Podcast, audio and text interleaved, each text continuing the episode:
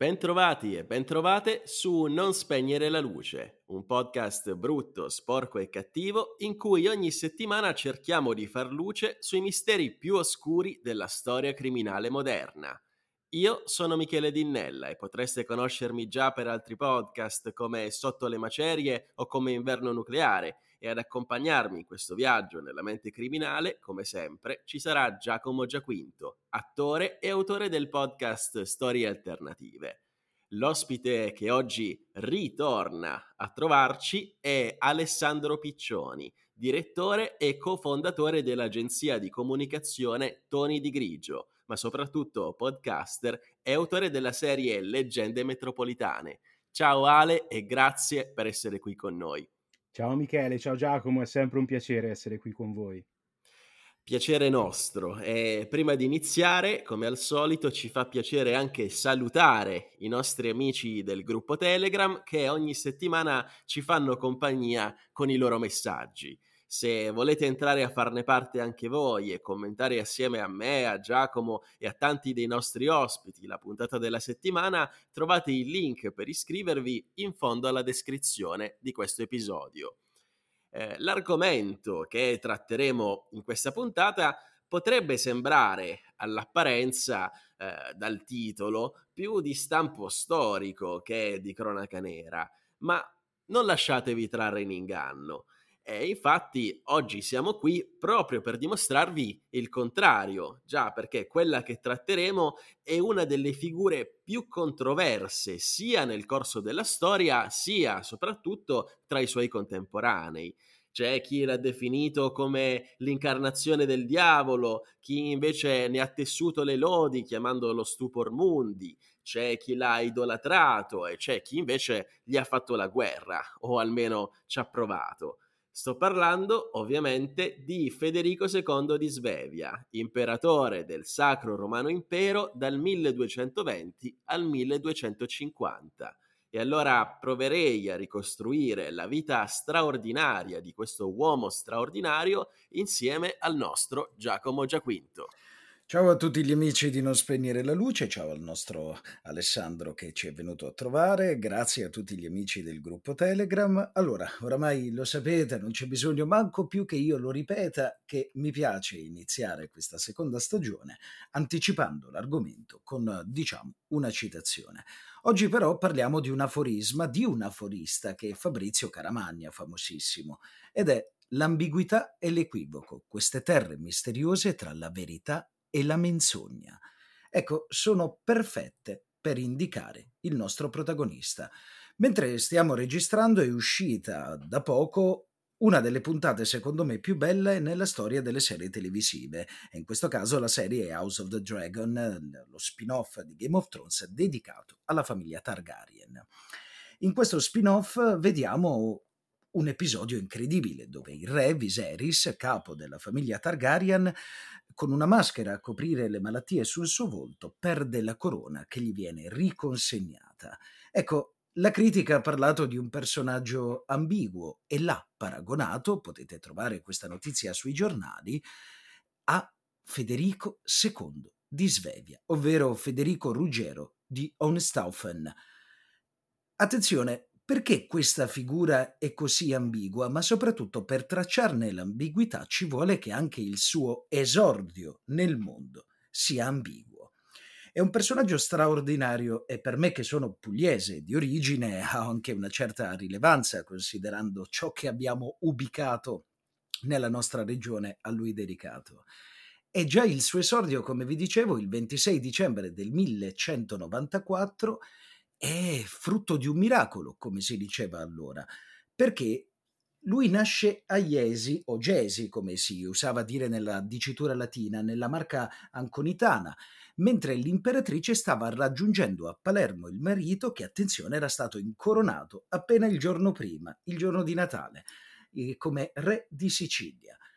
Per l'epoca, avere 40 anni, che era l'età della consorte, era un'età avanzata, quindi nella popolazione c'era questo scetticismo molto diffuso eh, circa la gravidanza della donna e pensate che venne allestito un baldacchino al centro della piazza per testimoniare fino in fondo, quindi senza che ci fossero dei giochi di palazzo che, di cui il Medioevo ne è pieno, per fugare ogni dubbio circa la nascita del futuro erede al trono. Quindi già quando nasci sotto questa stella, qualcosa nella tua vita diventerà straordinario, nel bene e nel male. Federico quindi nasceva già pretendente o erede di molte corone, per esempio quali, vi starete chiedendo? Quella imperiale, che non era ereditaria ma elettiva.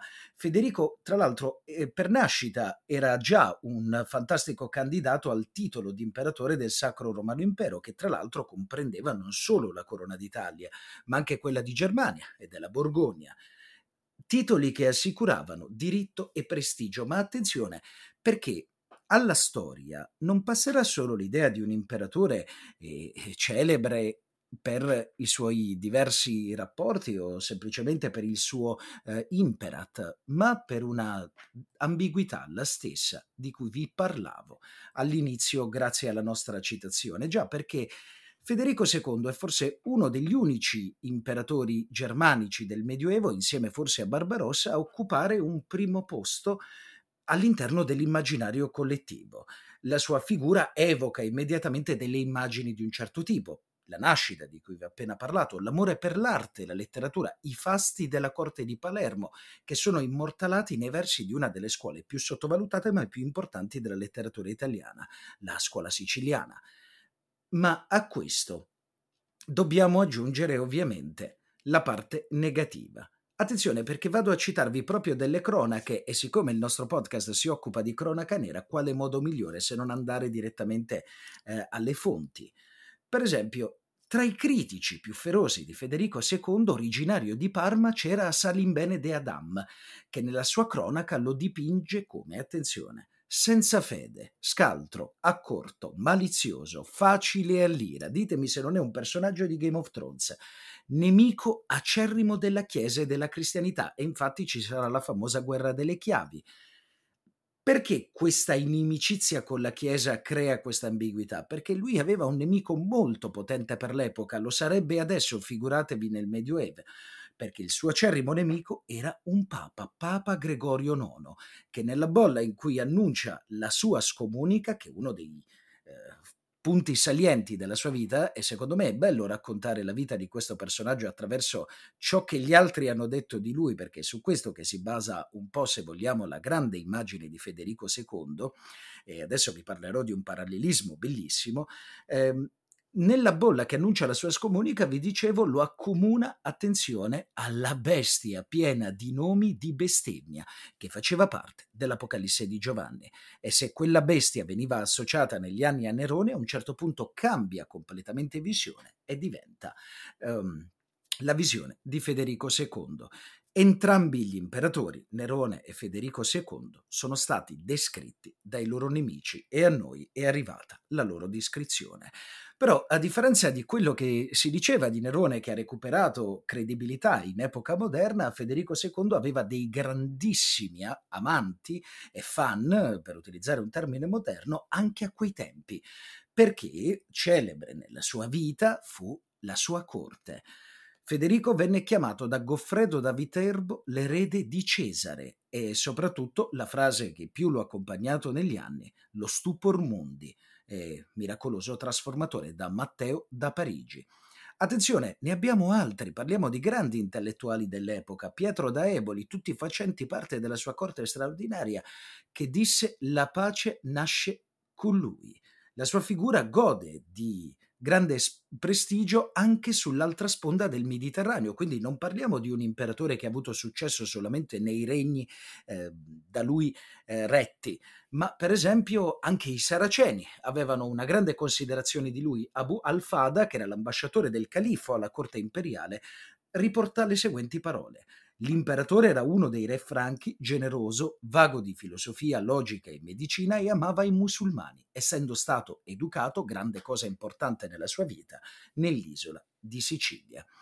Questa grande diversità nelle testimonianze dei contemporanei ci permette di apprezzare la sua complessità e infatti Sempre per parlare di quello che è un po' il mio campo e paragonarlo alla nostra cronaca eh, nera che vediamo spesso in Non spegnere la luce, la figura di Federico II è stata paragonata a un, uno straordinario regista, il regista di New York e del West End, poi emigrato a Londra, meglio noto come Stanley Kubrick. Perché sono stati paragonati? Perché entrambe queste figure hanno preso la loro vita e l'hanno resa patrocinio di equivoci e ambiguità come vi dicevo all'inizio, verità e menzogne. Ma tra i ritratti a lui dedicati eh, nella storiografia contemporanea, probabilmente il più importante e controverso è senza ombra di dubbio Federico II Imperatore di Ernest Kantorowicz del 1927.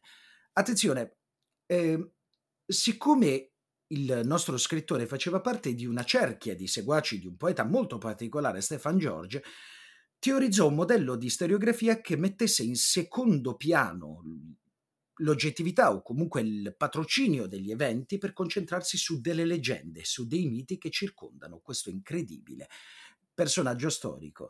E arriva finalmente la dicitura con cui Federico II viene riconosciuto dalla storiografia contemporanea, l'Erster Kaiser, primo imperatore, simbolo dell'identità tedesca, ultimo sussulto di un mondo feudale, sto citando testuale, prossimo a cedere il passo alla società borghese rinascimentale. E un'altra delle cose più importanti nella vita di Federico II, per chiudere il, diciamo, il mio excursus, riguarda il suo grande amore verso la cultura. Ma voi ora direte, beh, almeno in questo non c'era ambiguità. No, ci, vi sbagliate di grosso. Anno domini 1224 Federico II fonda l'Università di Napoli con uno scopo ben preciso, quello di formare i funzionari della Curia Regis. E questo già ci permette di capire quanto strana fosse la sua figura, ma come? Una guerra al papato, una scomunica e lui decide di formare dei membri della curia. Sì, esatto, perché voleva regalare modernità alla Chiesa. Purtroppo non ci è riuscito del tutto.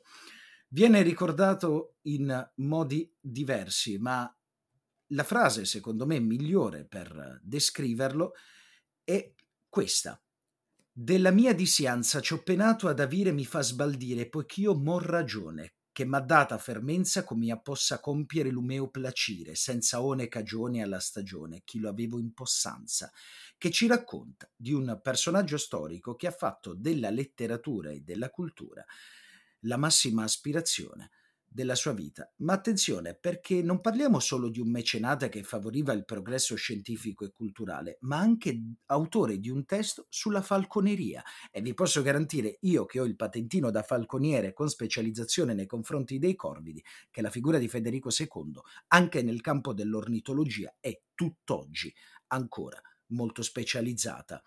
Infatti, il De Arti Venandi Cumavibus, in cui ricostruisce le tappe della sua ricerca in modo simile a quello che sarebbe stato poi il metodo scientifico, e in cui si possono trovare osservazioni sulla natura.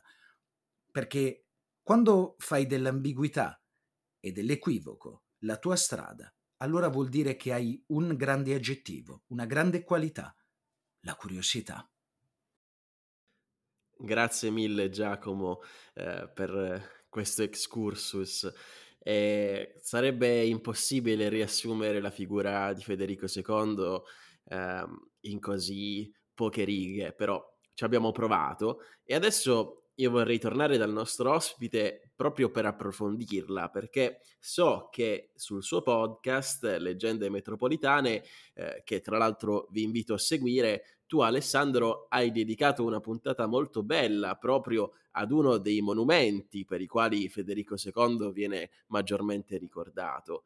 Mi riferisco ovviamente al misterioso Castel del Monte, che da sempre è al centro di una serie di teorie legate alla geometria della sua architettura, in cui sembra ricorrere quasi in maniera ossessiva il numero 8. E cosa sai dirci al riguardo, Alessandro? Sì, Michele, in effetti Castel del Monte da, eh, da quando è stato edificato, insomma, si, si ipotizza, eh, perché poi eh, c'è anche il tema che, che, i documenti storici su Castel del Monte, a differenza di altri edifici, di altri castelli, non sono così numerosi, eh, però parliamo di un'edificazione che sarebbe avvenuta eh, durante il XIII secolo, quindi eh, parliamo intorno alla metà del 1200.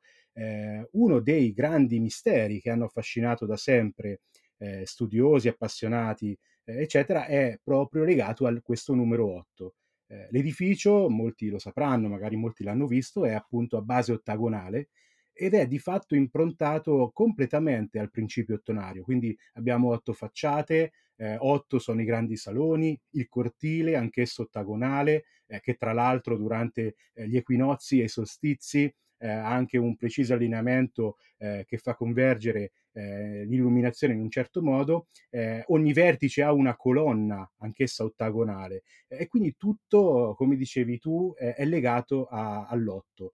E il grande tema è perché l'otto? Beh, eh, l'otto, l'ottagono in particolare, eh, è un elemento geometrico presente in tantissime culture, eh, perché è, eh, diciamo, eh, è legato alla unione tra il quadrato, che mh, quasi sempre simboleggia la Terra e quindi il mondo materiale, e il cerchio, che simboleggia il disco solare o comunque la divinità. Ecco quindi che l'ottagono diventa la figura geometrica capace di unire questi due mondi. Eh, oltretutto anche nel cattolicesimo l'ottagono è molto presente, ad esempio eh, nella forma dei battisteri. Eh, questo è anche legato alla eh, cultura cristiana che a sua volta eredita la cultura ebraica eh, il principio viene chiamato il principio dell'ottava, ovvero l'ottavo giorno che simboleggia Cristo risorto dopo il sabato ebraico. Eh, proprio eh, noi adesso, noi moderni, siamo abituati a pensare alla settimana che inizia di lunedì. In realtà, secondo eh, la storia, secondo insomma la, le, dottrine religiose, il primo giorno appunto è la domenica. Quindi l'ottavo giorno rappresenta proprio eh, questo, eh, il riposo, la redenzione e in, nel caso poi del cattolicesimo la risurrezione. Eh, quindi dicevamo che il, ehm, l'otto è quindi anche eh, un numero legato a, a, alla divinità. Tra l'altro, eh, secondo anche alcune dottrine esoteriche, eh, non è un caso, ad esempio, che il simbolo dell'infinito è un otto eh, disteso di lato, diciamo, proprio perché eh, tutti questi eh, simbolismi in qualche maniera sono legati a questo numero, a questa forma geometrica. Però c'è un però. abbiamo un contesto storico. Forse non tutti sanno che in realtà la corona della, mhmm, della famiglia degli Svevi, quindi eh, della famiglia di Federico II, lui stesso fu incoronato con quella corona, eh, una corona tuttora anche ehm, nel, custodita nel Museo di Vienna, se non sbaglio, è una corona ottagonale. E quindi se in realtà proviamo un pochino ad astrarci da quello che è il contesto eh, simbolico eh, esoterico del numero 8, eh, potremmo anche spiegare la forma di Castel del Monte quasi come fosse un gigantesco simbolo di potere della famiglia degli Svevi. Sì, una famiglia tra l'altro potentissima, quella degli Hohenstaufen, eh, che è stata una famiglia di imperatori eh, per lunghissimo tempo, anche dopo il ciclo eh, di Federico II e di Federico Barbarossa, ancora prima di lui. E, tuttavia, Alessandro, interessante quello che dici, però c'è anche chi dubita addirittura che il castello sia stato costruito da Federico stesso, ma lo attribuisce ad altri, dice che fosse già preesistente. E allora la domanda che, che mi sorge spontanea è da chi sarebbe stato costruito se non da Federico? E mhmm, c'è chi dice anche che c'entrino i templari addirittura. E allora voglio chiederti, è solo una leggenda quella che vorrebbe il sacro Graal sepolto da qualche parte all'interno di Castel del Monte? Allora, ehm, come dicevo, la, su Castel del Monte eh, c'è una, un difetto di documentazione storica. Questo ovviamente dà ha dato adito nel corso dei secoli a, a numerose teorie. Eh, c'è da dire che effettivamente al tempo dell'edificazione di Castel del Monte eh, Federico II era eh, in grossi guai finanziari, potremmo dire, quindi eh, le sue risorse economiche non erano così, ehm, diciamo, eh, importanti, eh, tanto che alcuni appunto ipotizzano che eh, Castel del Monte non fosse un castello che lui avrebbe edificato da zero, ma che lo avrebbe trovato in qualche modo già pronto e si sarebbe limitato a ristrutturarlo. Allora a quel punto il tema è, ma se non, l'imperatore in qualche modo non aveva questa disponibilità, chi altri nello stesso periodo poteva avere la disponibilità finanziaria, eh, la libertà anche di poter costruire questo tipo di costruzioni? Ed ecco che qui, secondo alcuni ricercatori, eh, entrano in ballo appunto i templari, proprio perché eh, al tempo erano una corporazione eh, molto, eh, molto importante, godevano di un'assoluta libertà eh, nei confronti del Papa eh, e del sistema della Chiesa e soprattutto avevano parecchie risorse economiche. Non da ultimo avevano una, addirittura una loro gilda di muratori, quindi eh, avevano anche disponibilità, se vogliamo, di, eh, di manovalanza, di, di, operai che potevano lavorare. Però ecco, rimaniamo un po' al tema della leggenda in questo caso, perché comunque eh, manca una documentazione storica. A sostegno di questa tesi alcuni hanno avanzato l'idea che, ehm, dato che quasi tutte le costruzioni templari erano vicine a delle località che avevano all'interno del nome il concetto di spina, eh, per esempio in Francia eh, ci sono varie località come eh, Epin, Epinac, eh, anche Notre Dame de l'Epin eh, e proprio a Castel del Monte, vicino a Castel del Monte effettivamente c'è una masseria chiamata Spinetta. Eh, il discorso del C'è Galle... anche Spinazzola, che tra l'altro è il ah. paese da cui la mia famiglia è originaria e da cui ci fu anche un papa, credo Urbano VI, che è originario di Spinazzola. Perfetto. Eh, molti hanno avanzato queste teorie, c'è da fare anche un nome, perché poi ehm, eh, queste teorie ah, sono tutte legate, eh, poi magari ci torneremo, a un concetto di Castel del Monte molto esoterico. Eh, ovvero eh, un astronomo, eh, tra l'altro di Bari, Aldo Tavolaro, eh, autore di tantissime pubblicazioni proprio su Castel del Monte, eh, riconobbe in Castel del Monte tutta una serie di geometrie, proporzioni, calcoli matematici, eh, fece anche dei parallelismi eh, abbastanza arditi con eh, il Tempio di Salomone piuttosto che la cattedrale, qualche cattedrale francese e quant'altro. Eh, e, e, fu lui stesso a ipotizzare che eh, Castel del Monte non fosse stata edificata da Federico II, eh, ma che possa essere appunto un'opera precedente, probabilmente dei Templari. Eh, altre motivazioni sono legate ad esempio al fatto che eh, e chi ha visto e chi ha visitato Castel del Monte eh, forse lo avrà visto con i suoi occhi, effettivamente eh, se pensiamo a un castello eh, di un imperatore all'interno del quale poter ospitare eh, tutta la sua corte, grandi personaggi, eh, effettivamente si ritroverebbe all'interno de, appunto di questo edificio con una serie limitata eh, di, di, stanze, parliamo di circa 16, 16, mh, 16 stanze che sono anche un po' anguste perché per rispettare chiaramente la geometria dell'edificio sono eh, ovviamente spigolose. E quindi su queste, eh, su queste storie ovviamente si sono innestate tantissime, eh, tantissime voci eh, legate ai templari. Non ultimo il discorso eh, del Sacro Graal che eh, a cui facevi accenno tu Michele, eh, siamo probabilmente nella, nell'ambito della, della, leggenda, però si racconta che a Castel del Monte ci fosse una statua, ora eh, non più chiaramente visibile, eh, che, asse- che, che, avrebbe puntato con, eh, diciamo, con la mano ehm, alzata verso il, il, cielo e in determinate situazioni astronomiche, eh, solari e quant'altro avrebbe proiettato un'ombra in, nel punto esatto in cui eh, sarebbe stato nascosto il Sacro Graal. Eh, purtroppo non sappiamo se, se sia stato trovato o meno. Quindi diciamo non conviene perdere tempo a cercarlo da quelle parti, mi stai dicendo Ale? Eh, probabilmente no, anche perché se dobbiamo dare conto a tutti i luoghi in cui potrebbe essere il Sacro Graal, veramente dovremmo girare tutta l'Europa nei minimi anfrazzi. D'accordo, d'accordo, prendiamo nota allora. Eh, però a prescindere da chiunque sia stato, diciamo, a, a ordinarle nella costruzione, c'è grande mistero anche su quale fosse lo scopo originario del castello.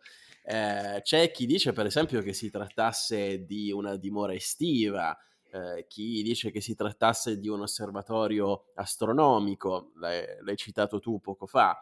Perché, a differenza, per esempio, di tutti gli altri castelli dell'epoca, non possiede alcun tipo di fortificazione. Cosa, si, cosa ci dice questo dello scopo originario di Castel del Monte? Questa è un po' una domanda, eh, è una domanda fondamentale nell'analizzare Castel del Monte. Eh, ora, dicevamo che eh, non ci sono documentazioni storiche o comunque non ce ne sono molte, anche se in ogni caso eh, è presente eh, la, in, una, eh, dire, una, corrispondenza appunto di Federico II quando eh, dà eh, in qualche maniera il mandato a, a, uno dei suoi generali di iniziare le costruzioni, lui lo chiama castrum, cioè il castello, il castello per scopi militari. Eh, il discorso dell'assenza di fortificazioni è stato un elemento che da sempre un'obiezione molto comune. In realtà, da un punto di vista storico, eh, dobbiamo capire cosa intendiamo per fortificazioni. Ad esempio, eh, in noi moderni c'è molto spesso l'idea che un castello medievale eh, debba avere ad esempio il fossato. Ecco, ad esempio il fossato, in quel periodo, quindi nella metà del 1200, eh, non era un sistema difensivo ancora particolarmente utilizzato. Il sistema più utilizzato era quello del muro di cinta.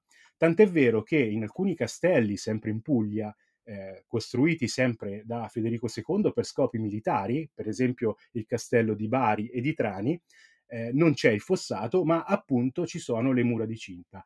Eh, perché ora ad oggi non, non vediamo eh, eh, le mura di cinta di Castel del Monte?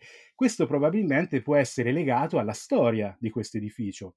Eh, che fu abbastanza turbolenta nei secoli. Voi pensate che eh, innanzitutto eh, fu depredato eh, dopo la morte di Federico II di, tutte, di tutti i marmi, di tutte le pietre, ehm, diciamo le pietre eh, anche pregiate che, che, che, lo, che lo, decoravano, eh, compreso anche il furto di varie eh, pietre, mattoni, eccetera, per costruire da parte della popolazione del luogo per costruire altri edifici. Oltretutto, Castel del Monte, eh, intorno al 1500, venne devastato e bombardato da una spedizione francese nel regno di Napoli e nel 1552 fu venduto al conte di Ruvo, eh, che ovviamente lo ristrutturò e ne fece una sua residenza. Eh, il castello che oggi conosciamo arrivò al, um, come dire, sotto la proprietà dello Stato solamente alla fine del 1800, eh, che lo acquistò in condizioni ehm, su, su, internet è possibile anche vedere delle, eh, dei dipinti eh, dell'epoca che lo acquistò a condizioni molto precarie. Eh, lo restaurò fino a che eh, il castello che tutti conosciamo nel eh, fine degli anni 90, quindi nel 96, eh, fu riconosciuto addirittura dall'UNESCO tra i patrimoni dell'umanità. Quindi fu rimesso a nuovo, mi stai dicendo? Esatto, sì. Benissimo, benissimo. Tra l'altro c'è anche l'ipotesi, per tornare alla mia domanda di prima, di eh, che, fosse, che si trattasse di una tenuta di caccia.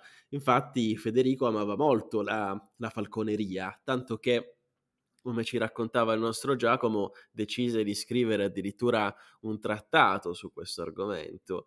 E allora, eh, visto che proprio il nostro Giacomo Giaquinto eh, si è occupato di questo sport in passato, volevo chiedergli eh, quale sia l'origine della sua popolarità in quegli anni nel Medioevo e perché purtroppo si è persa un po' per strada fino ad oggi. Ma io credo che la popolarità di questo sport dipenda dalla bellezza di poter avere a che fare con ogni genere di animale che di solito non viene associato, che ne so, alla figura di un animale domestico, per dirne una. E Motivo per cui è meraviglioso riuscire a scoprire questa che è stata una pratica straordinaria nel Medioevo, eh, per poi vedere come a quei tempi fosse utilizzata per diversi motivi, per lo sport, per esempio, oppure ad esempio per non so, per riscoprire la bellezza della natura, per studiare la natura, quella stessa eh, natura che col tempo ha cercato di diventare parte importante del lavoro di Federico II. Per quanto riguarda invece l'epoca moderna, credo che si sia persa per strada perché eh, più che altro credo si sia persa per strada qui in Italia, perché nel resto del mondo eh, posso confermare che ha una, assolutamente una certa rilevanza, in particolare nei paesi dell'est, dove hanno mantenuto una certa tradizione legata al feudalesimo, agli sport che si utilizzavano a quei tempi. Ma credo che la grandezza della, falcone- della falconeria sia riscoprire la natura attraverso uno degli animali più importanti della natura, eh, in questo caso i volatili. In questo credo che sia straordinario come sport. Tra l'altro all'epoca venivano utilizzati molto anche per, per la comunicazione, ricordiamolo. Eh, però ecco, grazie Giacomo per questa risposta, molto interessante come, come argomento. Eh, c'è anche, per tornare a noi, chi sostiene che il castello potesse essere addirittura un qualche tipo di tempio ehm, possiamo, Alessandro, ricondurlo alle influenze arabe di cui parlavamo prima e che hanno attraversato la vita dell'imperatore? Eh, dopotutto, era, l'arabo era una lingua che parlava correntemente insieme ad altre cinque o sei, se non ricordo male, e grazie alla quale durante una crociata riuscì a stipulare un patto di pace con il sultano avversario in Terra Santa, quindi non parliamo di cose da poco. Vero, il concetto di tempio ovviamente si intreccia a doppio filo con molti temi di cui abbiamo parlato, quindi la simbologia dell'ottagono, la possibilità, secondo alcuni, che fosse opera dei Templari, eh, le incredibili corrispondenze astronomiche individuate da Tavolaro. Eh, c'è di interessante un'ultima teoria che è venuta eh, è venuta alla luce circa dieci anni fa ad opera di due architetti del Politecnico di Bari, eh, che si lega anche in qualche maniera a, a questo eh, interesse verso la cultura araba. Eh, questi due architetti, parliamo del professor Giuseppe Fallacara e un ricercatore Ubaldo Occhionegro, eh, hanno analizzato Castel del Monte da un punto di vista architettonico. Eh, quello che a loro dire ovviamente, hanno scoperto è che in realtà Castel del Monte sarebbe stata un'ingegnosa macchina idraulica per la raccolta delle acque piovane e sotterranee, eh, utilizzate, pensate, per la cura del corpo. Quindi parliamo di un vero e proprio centro termale capace di sfruttare l'acqua scaldata dai grandi camini a varie temperature, proprio come se fosse un moderno hammam, potremmo dire. Eh, Ovviamente al tempo eh, i, bagni, i, bagni, turchi, gli hammam, erano, erano, diversi da come li conosciamo oggi, eh, però eh, hanno rivisto in Castel del Monte appunto eh, questa possibilità che aprirebbe uno scenario completamente nuovo. Eh, chiar- oltretutto Federico II era anche eh, tra le sue eh, innumerevoli ehm, attitudini e curiosità, eh, chiaramente anche la cura del corpo eh, e eh, questi temi er- erano lui molto cari, quindi da un punto di vista di idea è sicuramente molto affascinante. Ti ringrazio Alessandro. Eh, direi che con questa risposta possiamo chiudere il cerchio su quelle che erano le origini eh, e lo scopo di Castel del Monte e allora tornerei dal nostro Giacomo Giaquinto per capire un po' quali sono i film, quali sono eh, i documentari legati a questa figura fino ad oggi. Eh, certo, caro. beh, eh, io documentari tantissimi, film invece meno di quello che si possa pensare. Eh, in questo caso il film che vi consiglio, io tra l'altro l'ho visto solo un paio di giorni fa in preparazione a questa puntata e vi posso garantire che non mi aspettavo un film così bello.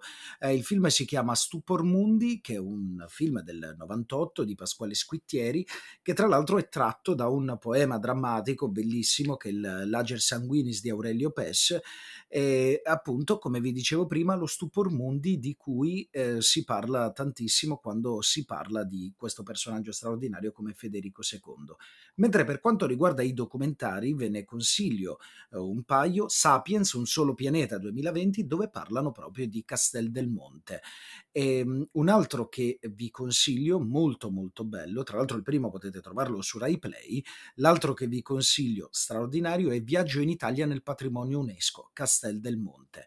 Eh, questi sono due dei documentari che vi consiglio, mentre un altro, pensate, è stato pubblicizzato da Autostrade per l'Italia, quindi un certo nome anche. Eh, la puntata numero 10 di Sei un paese meraviglioso è dedicata proprio a Castel del Monte. Attenzione perché lo raccontano anche dal punto di vista dell'ambiguità di Federico II.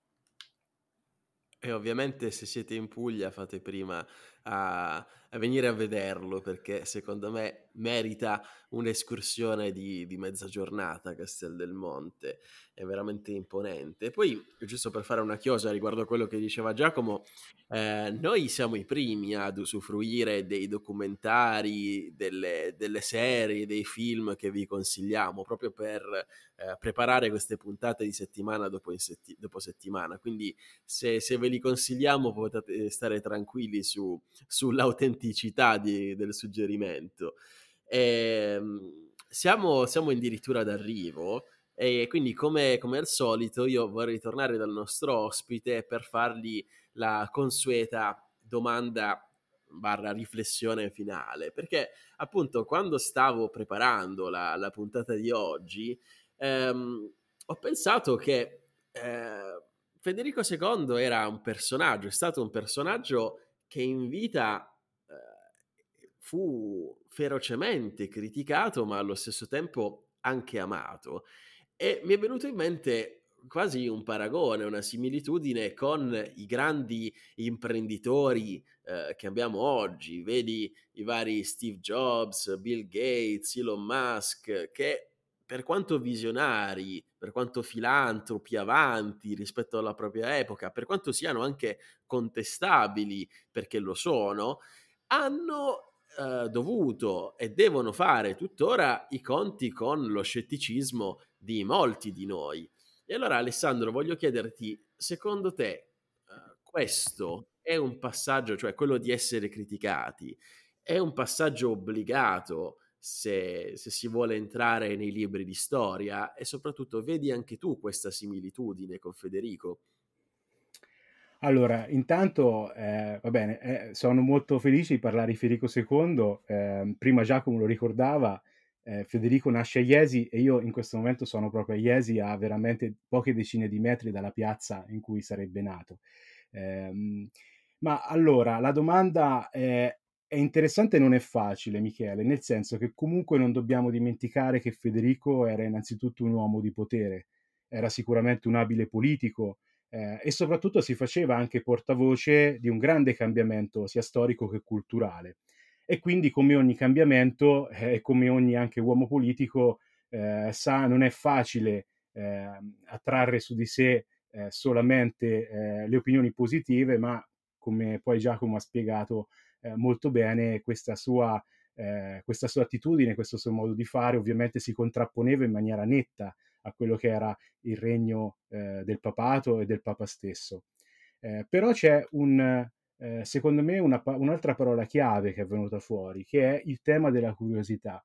Eh, Federico II era molto curioso, curioso di scoprire il mondo, curioso di scoprire altre culture e forse è soprattutto questo eh, il tratto comune con le figure che hai citato, cioè questa curiosità eh, di voler sempre eh, vedere oltre quello che eh, diciamo eh, si riesce a vedere eh, in maniera, in, maniera, tangibile, avere la visione. Ecco, questo secondo me è il tratto più importante anche per entrare nei libri di storia, quindi avere la capacità tramite la curiosità di avere una visione che va oltre. Sono, sono d'accordissimo Alessandro, è una bella riflessione questa. Quindi tu mi stai dicendo che se Federico II fosse vissuto oggi avrebbe voluto anche lui mandare la gente su Marte. Sicuramente sì. va bene, va bene. Allora, Uh, direi che su questa nota possiamo concludere la puntata di oggi che è stata molto bella, molto interessante e molto informativa e quindi io ringrazio tantissimo per essere stato di nuovo con noi il nostro ospite Alessandro Piccioni. Grazie a voi. E ringrazio ovviamente come sempre il mio compagno di viaggio Giacomo Giaquinto. E io ovviamente non posso che ringraziare il capotreno di queste puntate, ovvero Michele Dinnella. Eh, grazie, troppi, troppi complimenti qua. Ma lo sai che noi a fine puntata dobbiamo un po' crogiolarci? Sì, sì, dobbiamo sbrodolare. Il nostro sempre. amore, sì. sì, sì, ma tanto la, io ho sempre questa nella, nella mia mente l'idea che, che, sono in pochi ad ascoltarci fino a qua, anche se non è vero. E quindi dico, vabbè, ma tanto chi cavolo ci ascolta? Posso dire quello che, che mi passa per la testa.